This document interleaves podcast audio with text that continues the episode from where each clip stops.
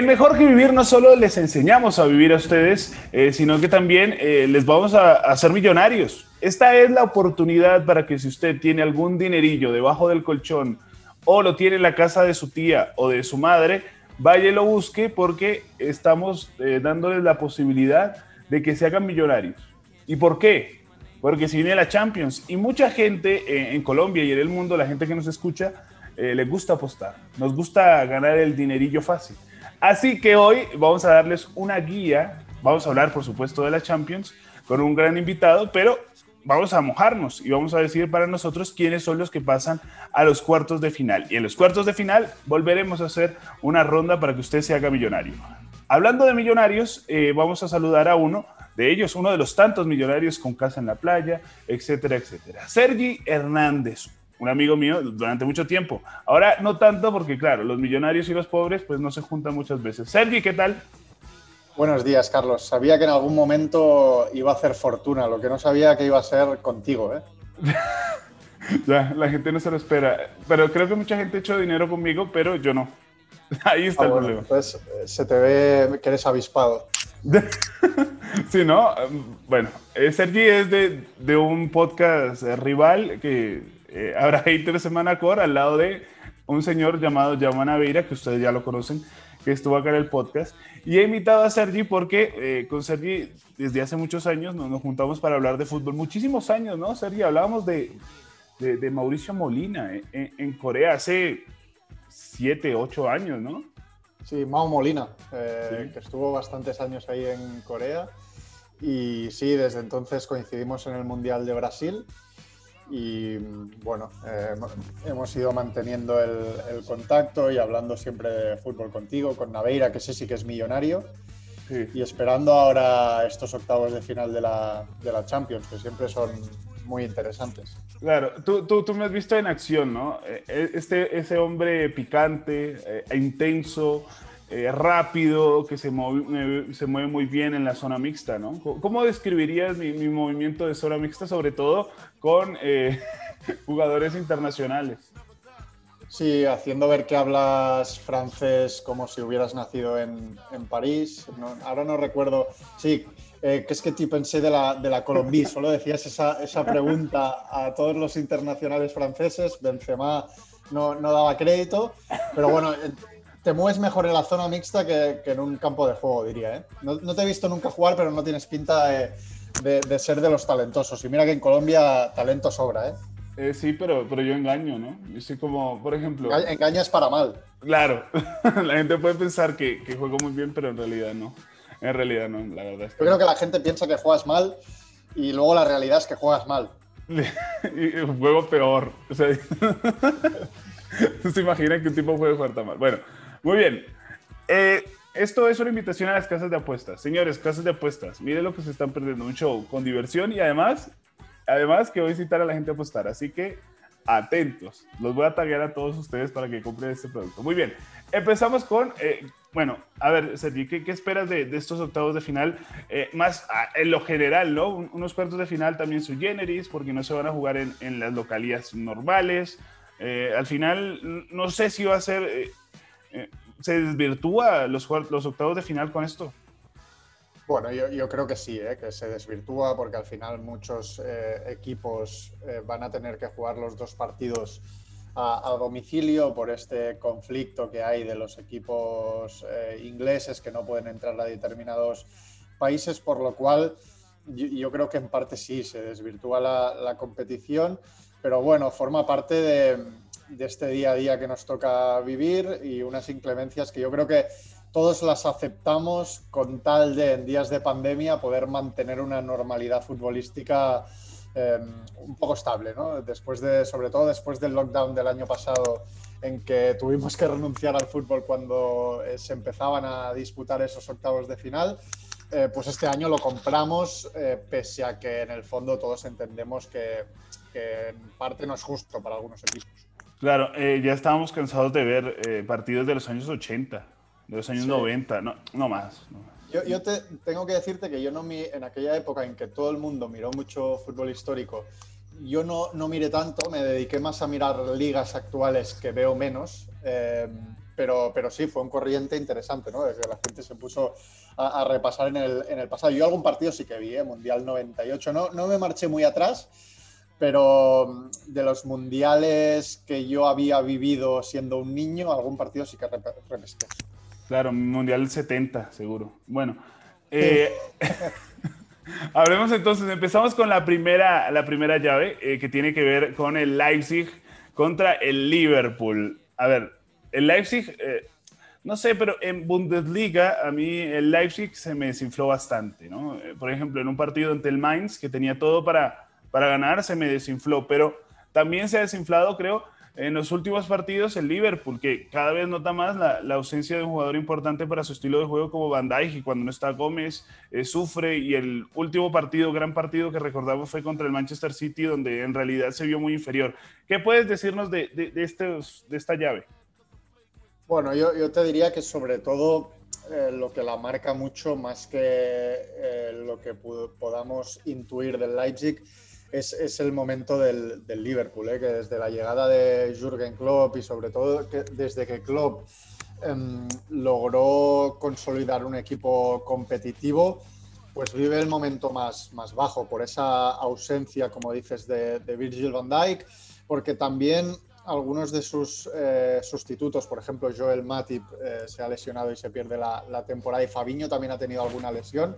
Yo creo que tanto Matip como Fabinho habían hecho buenos partidos, pero también eh, sus ausencias, tener que retrasar a, a Henderson, que todo eso te, te desnuda un poquito también el, el centro del campo. Y te diría más que arriba los Salah, Firmino, sobre todo Firmino, y en algún partido también Mané, ya, ya no han sido los jugadores tan contundentes que habían sido en temporadas anteriores. Y a todo eso le sumas eh, que Diogo Jota, un jugador que había irrumpido con mucha fuerza en Anfield, pues también se ha lesionado, ha tenido mala, mala suerte ahí Klopp. Tenemos un Liverpool que deja bastantes incertidumbres. Y luego yo, el, el Leipzig es cierto que puede tener partidos mejores y peores, pero que en el cuerpo a cuerpo yo, yo lo veo un rival siempre incómodo, ¿eh? Que no te rehuye, que te juega con mucha intensidad, que es, que es muy vertical, eh, con un entrenador de nuevo cuño eh, pues que va bastante en sintonía con lo que es Klopp, como es Julian Nagelsmann. Por lo cual yo eh, era una eliminatoria que a priori la veía bastante decantada para el Liverpool, eh, aunque el Leipzig es un equipo que te compite muy bien, pero viendo las inclemencias que acompañan al equipo de, de Liverpool, la, la ajustaría un poco más, ¿no? Porque yo creo sí. que en, en ese cuerpo a cuerpo el, el Leipzig es un equipo, un equipo pegajoso. Sí, no, el, y además hay que tener en cuenta una cosa que tiene que ver con, con el entrenador, que estos partidos se los prepara de una manera totalmente diferente. Y, y creo que llega a motivar a sus jugadores de una forma distinta en Europa. Eh, a veces creo que eh, el Leipzig, eh, eh, no sé si cancherea los partidos en Alemania, pero en algunos partidos no entra con la actitud que le conocemos y que puede dar. Así que yo, si tengo que jugármela, creo que habrá sorpresa y puede que el Leipzig eh, consiga la clasificación, teniendo en cuenta lo, lo vulnerable que, que viene siendo el Liverpool, tanto en defensa y, y, no tan, y muy predecible, sobre todo en ataque. Así que eh, yo me la juego por el Leipzig. Sergi, ¿por quién, por quién te la jugarías si tuvieras que jugártela? Tú, tú eres un valiente, pero sí. Yo, mira, una eliminatoria que el día del sorteo te hubiera dicho igual sesenta y cinco para el Liverpool, treinta y cinco para el Leipzig, ahora te la ajusto un poco más y, y todavía doy favorito al Liverpool, eh, cincuenta y cinco y cuarenta y cinco por ciento de las opciones se las daría al, al Leipzig. Yo, yo creo que va a ser una eliminatoria bonita. Bueno, bastante ahí en el en el límite, nuestro querido Sergi, pero yo sí me la juego por el Leipzig. Entonces vamos a ir anotando, yo digo Leipzig, Sergi dice eh, Liverpool. Muy bien, otra eliminatoria eh, que puede ser interesante también y que puede tener buen juego es la de Sevilla-Dortmund.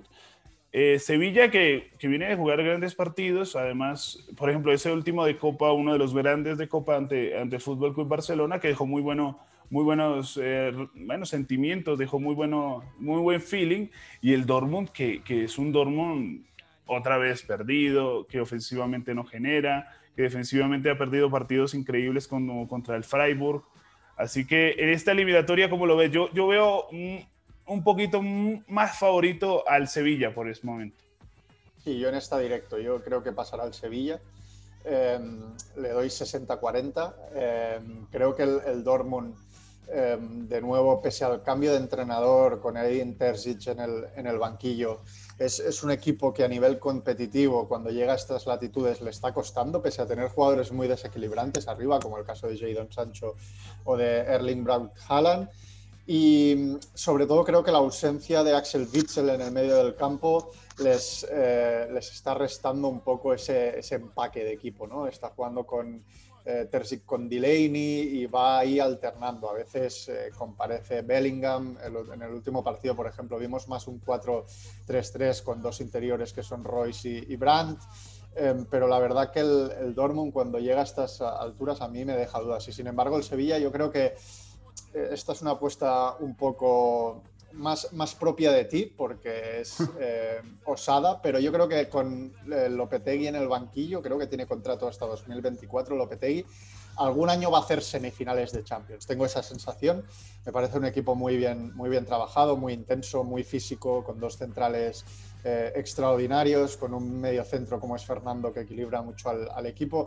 Para esta eliminatoria me queda la duda que se les ha caído Lucas Ocampos, que sí. tiene un problema en el, tiene un esguince en el tobillo. No, no sé si va a llegar a la, a la vuelta, pero bueno, en todo caso me parece una baja notable pese a la llegada del Papu Gómez, pero yo creo que colectivamente Es, es un equipo más acostumbrado a, a competir, el de Lopetegui, campeón de la Europa League, y que en Liga está, dando, está demostrando que es un equipo muy difícil de batir. En los últimos ocho partidos solo ha encajado un gol. Bueno, ahí está. Bono, Bono gran, lo, lo que hizo contra el Barça Bono fue impresionante. Sobre todo, eh, algunas atajadas muy buenas, la de Messi abajo. Eh, sí, lo único que puede eh, darme a mí también un poco de dudas tiene que ver con la parte de arriba. Eh, los delanteros del Sevilla me parece que... Y esto lo vienen acusando desde hace rato, ¿no? Eh, también en Europa League en algún momento les faltaba ese tipo de, de efectividad, que Luke de Jong fue una de las grandes figuras, pero pues vamos a ver. Pero si me la tengo que jugar, así como Sergi, lo la jugamos los dos por el, el Sevilla, señor. En, en, en Nesiri sí que es cierto que en las últimas jornadas eh, ha empezado a irrumpir como goleador, pero es cierto que era, el gol era un, un conflicto que el año pasado, sobre todo, Lopetegui necesitaba resolver. Lo que pasa es que lo resuelve siendo un equipo muy fiable atrás, que encaja poco y por ahí, a poco que logre batir la portería rival, normalmente obtiene resultados positivos. Si no mandas a Koundé... Sí, y... a, al ataque. pa lo que pa pasa. Parecía Ronaldo ayer. Ojo, ¿eh? Ojo, hace unos días, hace unos días, hace unos días. Hace unos días, perdón. Sí, hace unos días, perdón. Eh, bueno, aquí está, seguimos con, con nuestra revisión y nos encontramos con uno que me gusta. Esta eliminatoria me encanta. Tiene que ver con el Atlético de Madrid contra Chelsea de Thomas Dios Tuchel, que me parece a mí uno de los mejores técnicos. Y para este caso... Eh, de ahí yo, adiós. Bueno, bueno, pero atención, ¿eh? Porque Tuchel... Tuchel se las trae. Y, yo estoy y, de acuerdo. Yo no entiendo que el Paris Saint-Germain echara a Tuchel. Yo tampoco, la verdad. Bueno, claro, más allá de haberse peleado con todo el mundo. Bueno, sí, más allá de la, de la relación con Leonardo, pero bueno, era algo que podían solventar.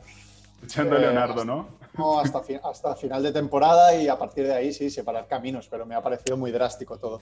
Sí, a mí también me pareció. Y además, bueno, me pareció bueno por el Chelsea. No es que tenga amor por el Chelsea, pero sí tengo eh, mucho cariño por algunos de sus jugadores. Por ejemplo, Timo Werner, que además de ser un muy buen tipo, me parece que es un goleador tremendo, que es muy móvil. ¿Es amigo, eh, Werner ahora? Sí, sí, sí. Meine Freunde. Pero...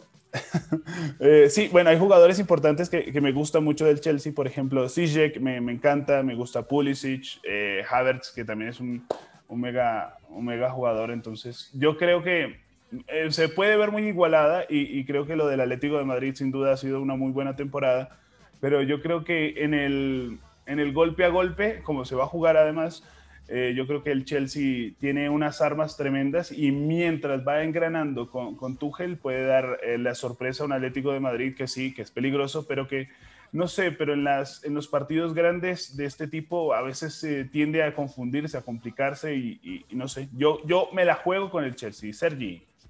Sí, yo, mira, voy a decir el Chelsea también, que no sirva de precedente, que estoy de acuerdo contigo en, en esta apuesta, digamos, más arriesgada, si quieres, porque el Atlético de Madrid quizás sea, sea favorito por lo que viene haciendo en la temporada, pero bueno, lo, lo baso bastante en que el Atlético parece muy mentalizado en la Liga, eh, la quiere ganar, tiene una ventaja importante, pero necesita asegurarla, y en que el Chelsea creo que con Tuchel obviamente es muy embrionario todo, pero parece que tiene una idea clara de qué quiere, ¿eh, Tuchel, con este eh, sistema más asimétrico, con un lateral eh, izquierdo que, que da la amplitud, como puedan ser el caso de Marcos Alonso o de Ben Chilwell, y, y por la derecha más con un extremo, ¿eh? Con Callum Hudson-Odoi, que le está dando bastante continuidad a Tuchel al joven jugador inglés, y, y normalmente esperando con, con tres centrales, con esa presencia. Normalmente lo que más ha hecho Tuchel es Rüdiger, Thiago Silva y Azpilicueta, que siempre le permite estar bien parado defensivamente y a partir de ahí buscar el juego entre líneas con los Ziyech, con los, eh, con los Havertz, con los Werner, jugadores que todavía no, no han dado eh, un salto importante con la camiseta del, del Chelsea, pero que obviamente han sido fichajes importantes. Y no ha estado mal en los últimos partidos tampoco Mateo Kovacic, en ese rol de, de centrocampista que enlaza, que rompe en, en conducción. Eh, ha encajado poco el Chelsea desde que llegó Tuchel. Y bueno, yo, yo le veo hechuras como para eh, empezar a construir algo importante, algo que Lampard no estaba logrando. Sí, no, yo, yo, yo creo que, que el Chelsea va a dar mucho más. Y bueno, todos hablan de Luis Suárez y, y seguramente, bueno, es una de las grandes amenazas.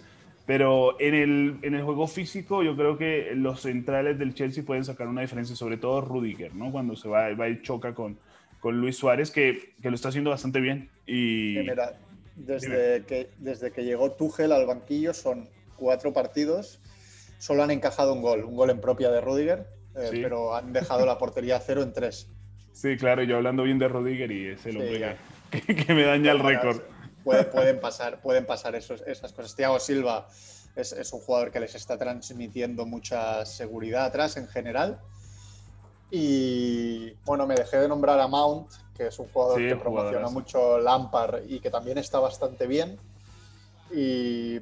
Y bueno, y obviamente eh, apostar en contra del Atlético es conflictivo porque es un equipo que ha sido muy competitivo en los últimos años, pero un poco por, por eso, ¿no? Porque el Atlético tiene la liga bastante agarrada y porque el Chelsea necesita algo a que agarrarse, eh, por ahí sí que quizá veo que la eliminatoria pueda estar más para el equipo londinense. Claro, y el último partido ante el Celta de Vigo eh, dejó, empezó a dejar algunas dudas, ¿no? Porque recordemos, el partido es ya. Ya, y, y las sensaciones, no sé si fueron las mejores ante el Celta. Por parte no, aunque el Celta es un equipo que juega bien, ¿eh? Con el Chacho Coudet, que a mí me parece sí. muy buen entrenador. Y sobre todo la primera parte, el Atlético sufrió bastante porque le movió el balón con mucho criterio el Celta. Claro, y eso es algo que creo que va a hacer muy bien eh, Tuchel. Eh, un saludo al Chacho Coudet, siempre se acuerda de eh, Franco Armani, siempre. Siempre que habla. Habla de Franco. Bueno, eh, siguiente eliminatoria, Atalanta-Real Madrid. Aquí, aquí, aquí, aquí llega uno de los puntos calientes de, de, este, de este podcast. Ojo, eh, casas de apuestas, fíchanos, fíchanos. Aquí está. Eh, Atalanta-Real Madrid. Bueno, este es un tiro al aire, ¿no? Al final, porque creo que los dos son tiros al aire. Eh, Atalanta puede jugar de un gran partido y ser un equipo ofensivo, teniendo en cuenta cómo le vayan las cosas en los primeros minutos. Y el Real Madrid, que sigue sin, sin tener esa constancia. Eh, muy parecido también creo que, que, que Atalanta, ¿no? Son dos equipos que, que al final no sabes qué esperar, porque a veces les salen las cosas muy bien, pero a veces también les puedes pasar un alcoyano. Es decir, son equipos irregulares, me parece. Bueno, yo, yo Atalanta no lo veo tan tiro al aire, porque me parece que, un equipo, que es un equipo que con eh, individualidades que de algún modo en Champions... Eh, en otro equipo quizás no tendrían tanto recorrido. Eh, colectivamente me parece un equipo muy, muy trabajado, con una manera de, de jugar siempre muy, muy particular, con ese sistema de tres centrales y, y, y dos carrileros que normalmente son Hatebury y, y Gosens, que, que llegan muy eh, juntos al área y, y que cargan esa zona de remate de manera muy, muy notable. Yo, yo creo que Atalanta desde el año pasado ya es un equipo que le puede ganar absolutamente a cualquiera, ¿eh? Y yo no descarto que elimine al, al Madrid, pese a que yo doy ligeramente favorito al equipo de, de Zidane, porque creo que todavía cuando, cuando están todos bien, cuando se mentalizan, cuando el centro del campo Casemiro, Kroos, Modric sabe que es un partido grande, todavía es un equipo que tiende a competir. Y en una liga que le está costando mucho de, de digerir, donde está...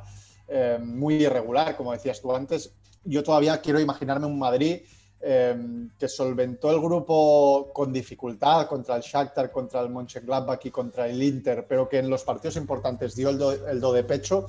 Todavía creo en un Madrid que, que pueda sacar esa, esa jerarquía, pero Atalanta es un equipo rebelde, ¿eh? Que te presiona arriba, que no tiene miedo de nada, que, que deja espacios atrás, eso es verdad, pero que luego también marca muchos goles. Han tenido la baja del Papu Gómez, pero bueno, Pessina eh, está, haciendo, está haciendo goles. Ilicic, que el año pasado no, no estuvo en Lisboa en la definición de la Champions, está a un nivel bastante alto, tiene dos delanteros que tú conoces bien como Muriel y como Duván Zapata, que son, son dominantes. A mí es un equipo que me gusta mucho, la verdad. Y no, no descarto la campanada, pese a que todavía pueda dar algo de favoritismo al Madrid.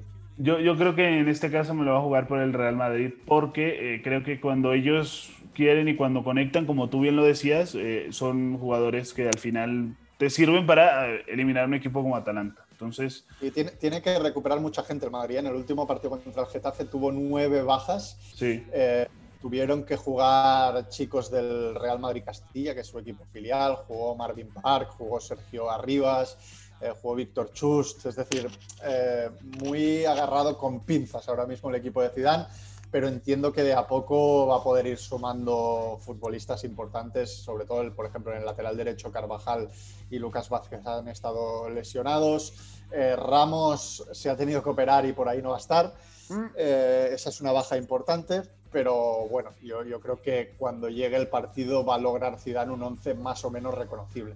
Sí, bueno, eso de, eso de Ramos es importante, ¿no? Porque cada vez que no está Ramos, el Madrid suele, no suele perder, pero sí suele sufrir. Así que, bueno, yo, yo doy por ahora todavía al Real Madrid como eh, favorito sobre Atalanta. Y aquí está, eh, bueno, la eliminatoria favorita, creo. La, la el que más morbo genera, más allá de la posible lesión de, de Neymar, el Barça contra el P S G. El, el Barça, hombre, el Barça está teniendo una temporada de, de sufrimiento constante, ¿no? Cada partido es un sufrimiento distinto y creo que en esta oportunidad el Barça va a seguir sufriendo y en esta oportunidad creo que no va a poder remontar como lo hizo en los últimos partidos. Yo, yo veo muy favorito a, al P S G eh, por encima del Barça, sobre todo por, por las bajas que tiene el Barça y por lo golpeado que está el Barça en las últimas, en las últimas jornadas. Yo veo favorito al P S G que...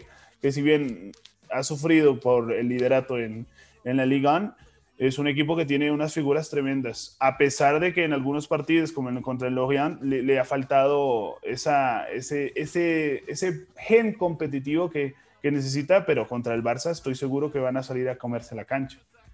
Sí, yo, yo la verdad que veo un sesenta para el Paris Saint-Germain y un cuarenta para, para el Barça por, por las bajas, aunque vamos a ver si, por ejemplo, Araujo No, no puede jugar porque dicen que quizás se infiltre para poder estar presente y creo que eso le daría enteros al equipo de, de, de Koeman.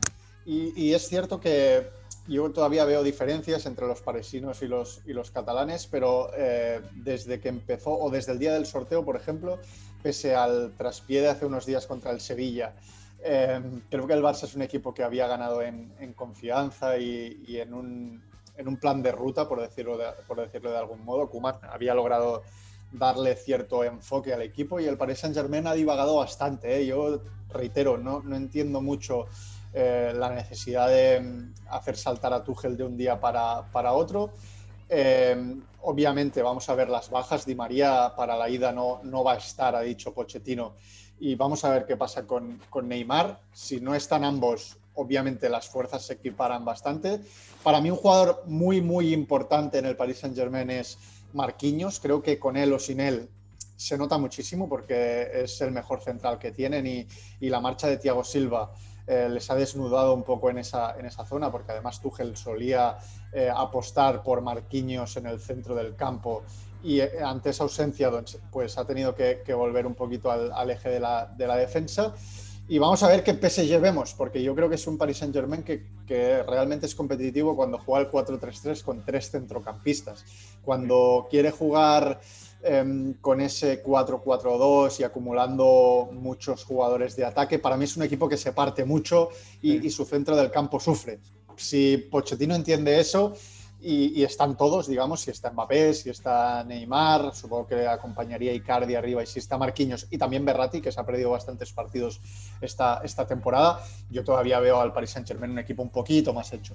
Sí, no, no, está ahí en eso, ¿no? En, en- en que está mucho más hecho y, y creo que el Barça está en, en un, periodo, un periodo de transición, más allá de que tenga a Messi, yo creo que al final este es un Barça el más terrenal de los últimos veinte años o diez años. En en realidad, eh, si es para perder, este, va- yo creo que la gente del Barça y los hinchas del Barça están conscientes de que esta temporada es una, una temporada de transición, más eh, teniendo en cuenta todo lo que está pasando alrededor del Barça, ¿no? Es un- una temporada que, que va a ser muy complicada, que, que puedan sacar eh, grandes éxitos y, y lo de Koeman, eh, bueno, hay que tomarlo con pinzas. Yo creo que tiene buenas intenciones, pero al final eh, las cosas no, no le han salido. Y, y yo en este caso sí veo favorito al P S G.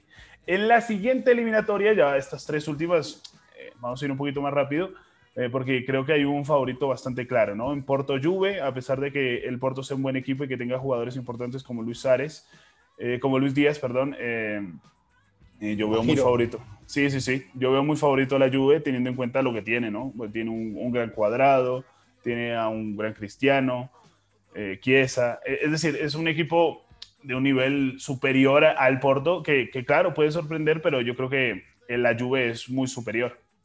Sí, yo, yo creo que la Juve también está en cierta transición, no, no es un equipo eh, que esté jugando de, de manera espectacular, pero sí que siempre es un equipo bastante fiable. Y a mí lo que me gusta de, de Pirlo es, es que está utilizando bastantes jugadores, es difícil predecir un once titular y, y de a poco está siendo un equipo competitivo, eh, que sufre menos en las transiciones, algo que le había costado mucho en los primeros eh, meses de, de competición. Y pese a que al Porto, que el Oporto a mí me parece un equipo muy bien trabajado por Sergio Conceição, eh, siempre con ese cuatro cuatro dos, con un doble pivote, normalmente Uribe y Sergio Oliveira, eh, que, que se equilibran bastante con los jugadores de fuera, con, con Luis Díaz, con el Tecatito Corona, con Otavio, juegue quien juegue, siempre buscando esas zonas interiores. Me parece un equipo bastante trabajado, con Mbemba y con Pepe. Pepe está a bastante Sí. buen nivel esta temporada, la pasada también, pese a su edad, eh, siendo una pareja bastante fiable. Y ha aparecido un delantero iraní que se llama eh, Taremi, que Sí. lo ficharon del Río Ave, que lo está haciendo bastante bien. Y, y me parece un equipo competitivo, lo Porto, pero coincido contigo que nor- en condiciones normales la Juve debería pasar. Sí, claro. Eh, hubo una, una declaración bastante polémica que tiene que ver con Pablo Montero y dijo que eh, Cuadrado tenía movimientos de garrincha y que era más importante que Cristiano Ronaldo. Así que, bueno, flores para el colombiano. A ver, a ver cómo le va contra otro colombiano que para mí es el de mayor proyección en Europa, que tiene que ver con eh, Lucho Díaz, que para mí es el, la nueva gran estrella de Colombia en Europa. Bueno, siguiente eliminatoria, Lazio contra el Bayern München, que a mí, hombre, hay un favorito clarísimo que es el Bayern, pero yo creo que Lazio tiene, tien- tendría en algunos momentos con qué pelear, teniendo en cuenta cómo se ve el partido, ¿no? Porque si bien hablamos de un Bayern que ataca bastante bien, en las últimas jornadas de, de Bundesliga, sobre todo, ha, ha sufrido en defensa eh, los mismos problemas que sufrió en la Champions pasada, ¿no? Que tiene que ver con esa defensa en mitad de campo, pero que cuando tiene que girarse a veces le cuesta.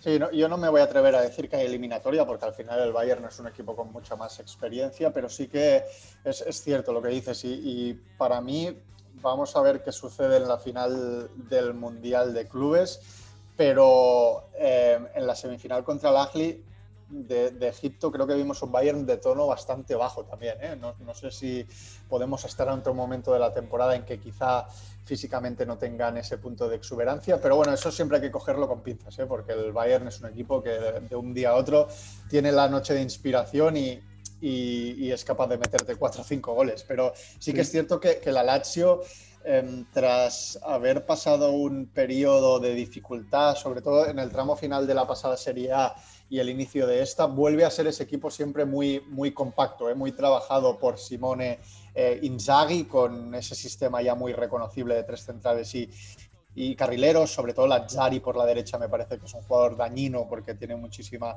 eh, velocidad, con un centro del campo muy trabajador, con jugadores encima de calidad, porque Luis Alberto eh, es un futbolista que, que te defiende, pero también cuando ataca tiene muchísima lucidez para filtrar pases, la, la intuición de Inmóvil a la contra para ganar espaldas de los, de los centrales, Milinkovic-Savic, que es un jugador que te llega de segunda, de segunda línea, luego atrás tiene centrales, y yo creo que sobre todo a Cherby eh, tiene muchísima fiabilidad, es un jugador que, que defiende bien y me parece un buen equipo la Lazio. Eh, sí. Pero bueno, vamos a ver si le da para, para por lo menos hacerle eliminatoria al Bayern.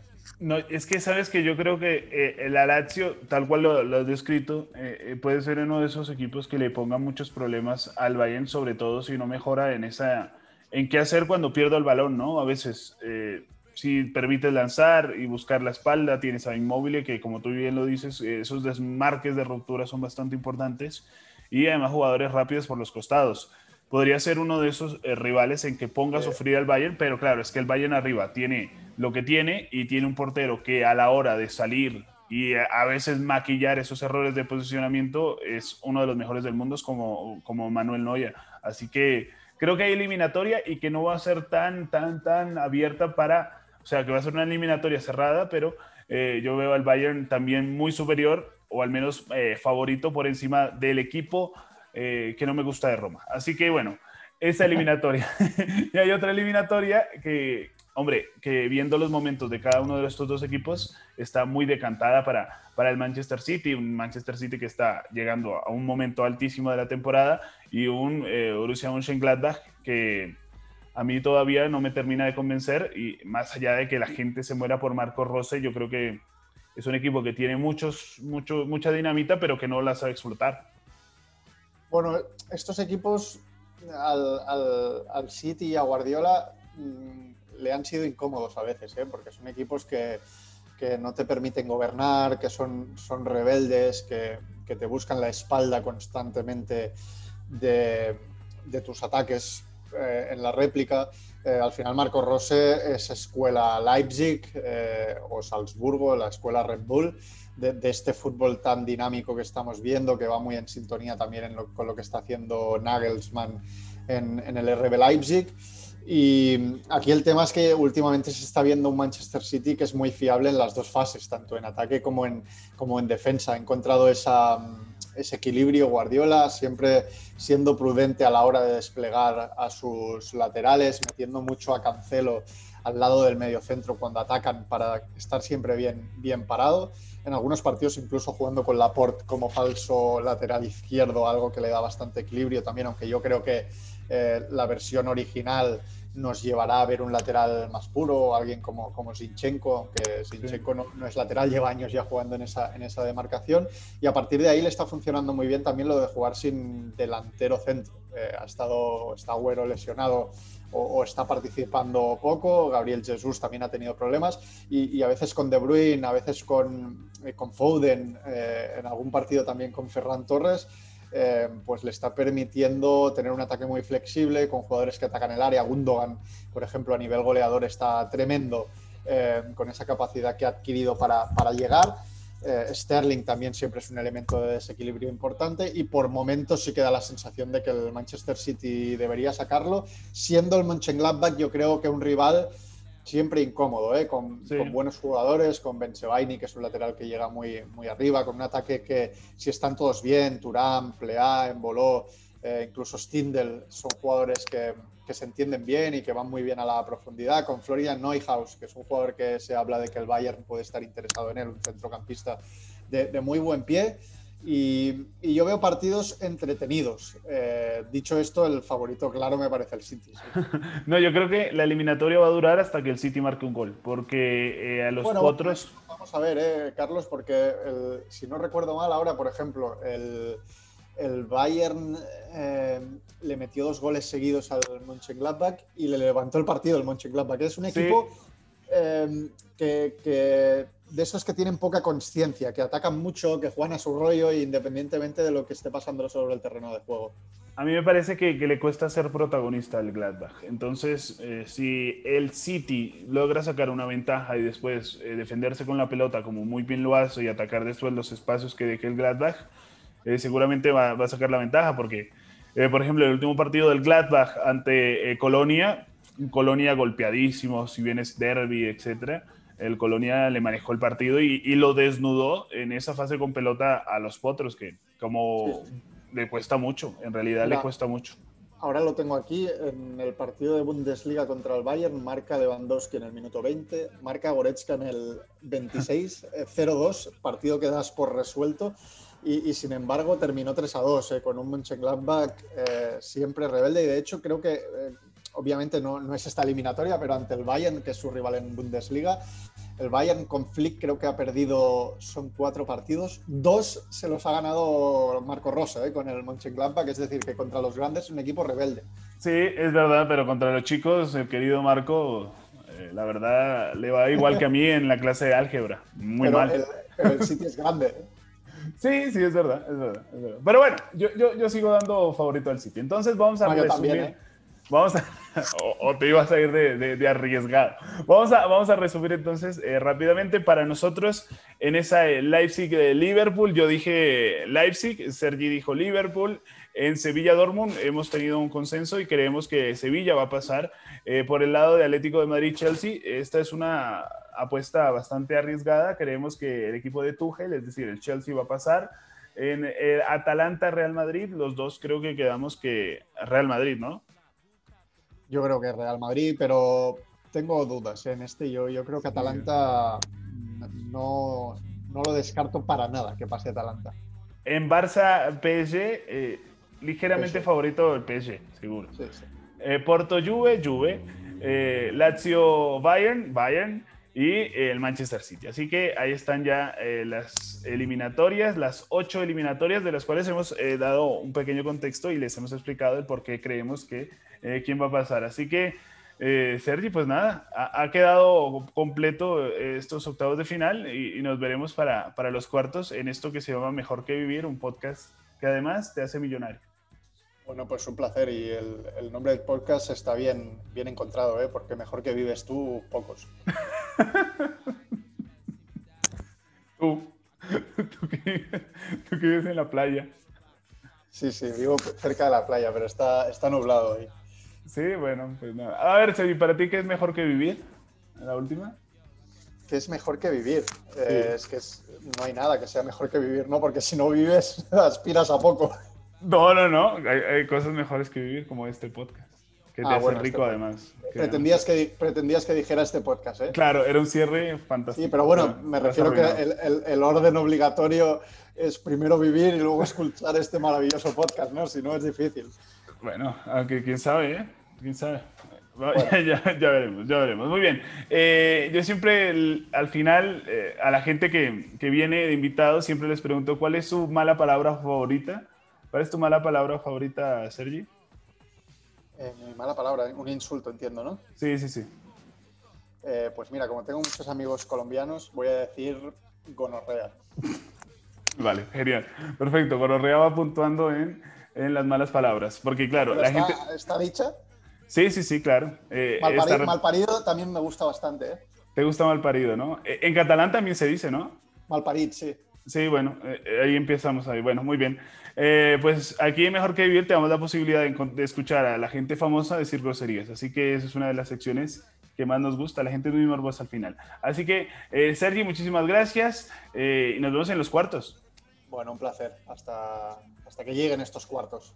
Muy bien. Y vamos a sacar la cuenta a ver quién le pegó a más eh, resultados y a más eliminatorios. Ustedes saben que esto es Mejor que Vivir, y más allá de contarles este tema de, de, de cómo hacerse millonario, hay muchos más episodios en los cuales ustedes pueden encontrar un poquito de todo. Así que eh, sigan y bueno, nos escuchamos en el próximo episodio. Gracias.